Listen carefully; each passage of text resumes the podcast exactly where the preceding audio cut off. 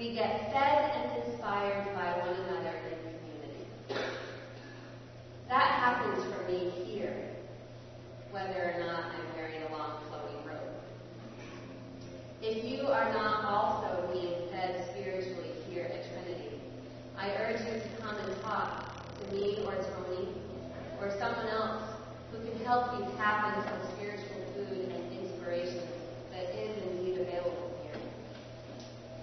If it is still not happening, find a spiritual home that does teach you. You cannot do the work that the Jesus movement requires of you if you are not in a community that fuels your spirit.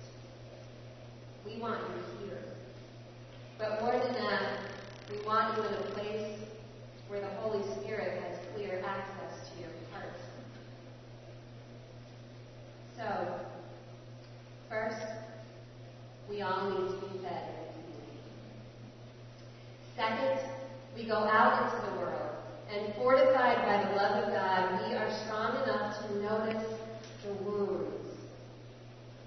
This is hard work, this noticing. We will fail daily, but we will also succeed.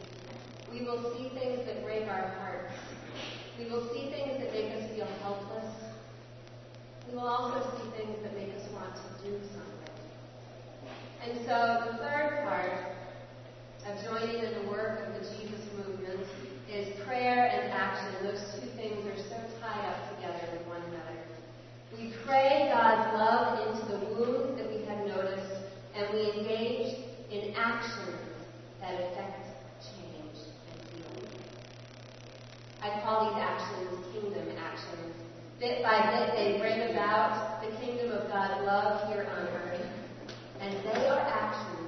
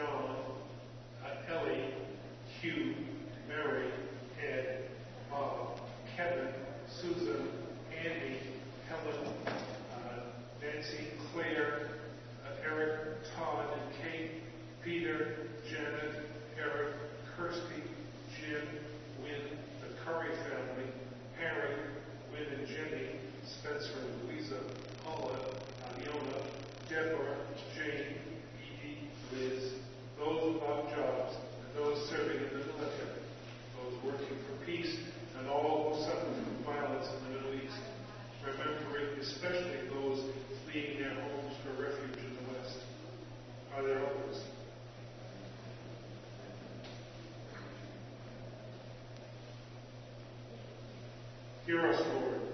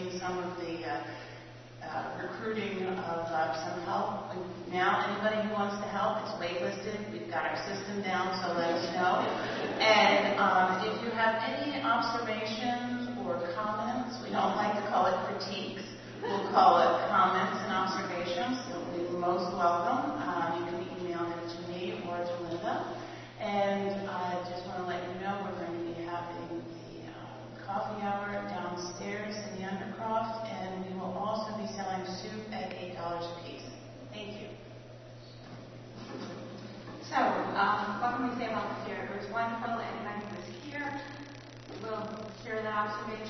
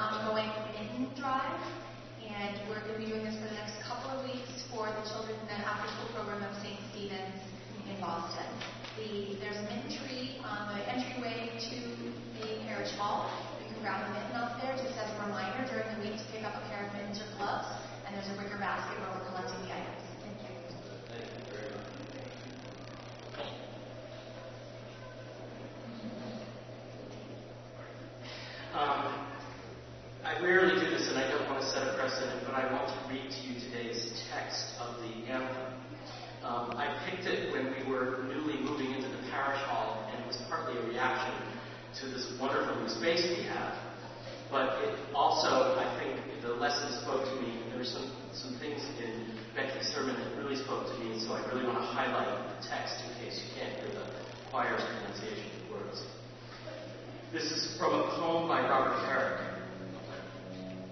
Christ, he requires still, wheresoe'er he comes, to feed or lodge, to have the best of rooms. Give him the choice.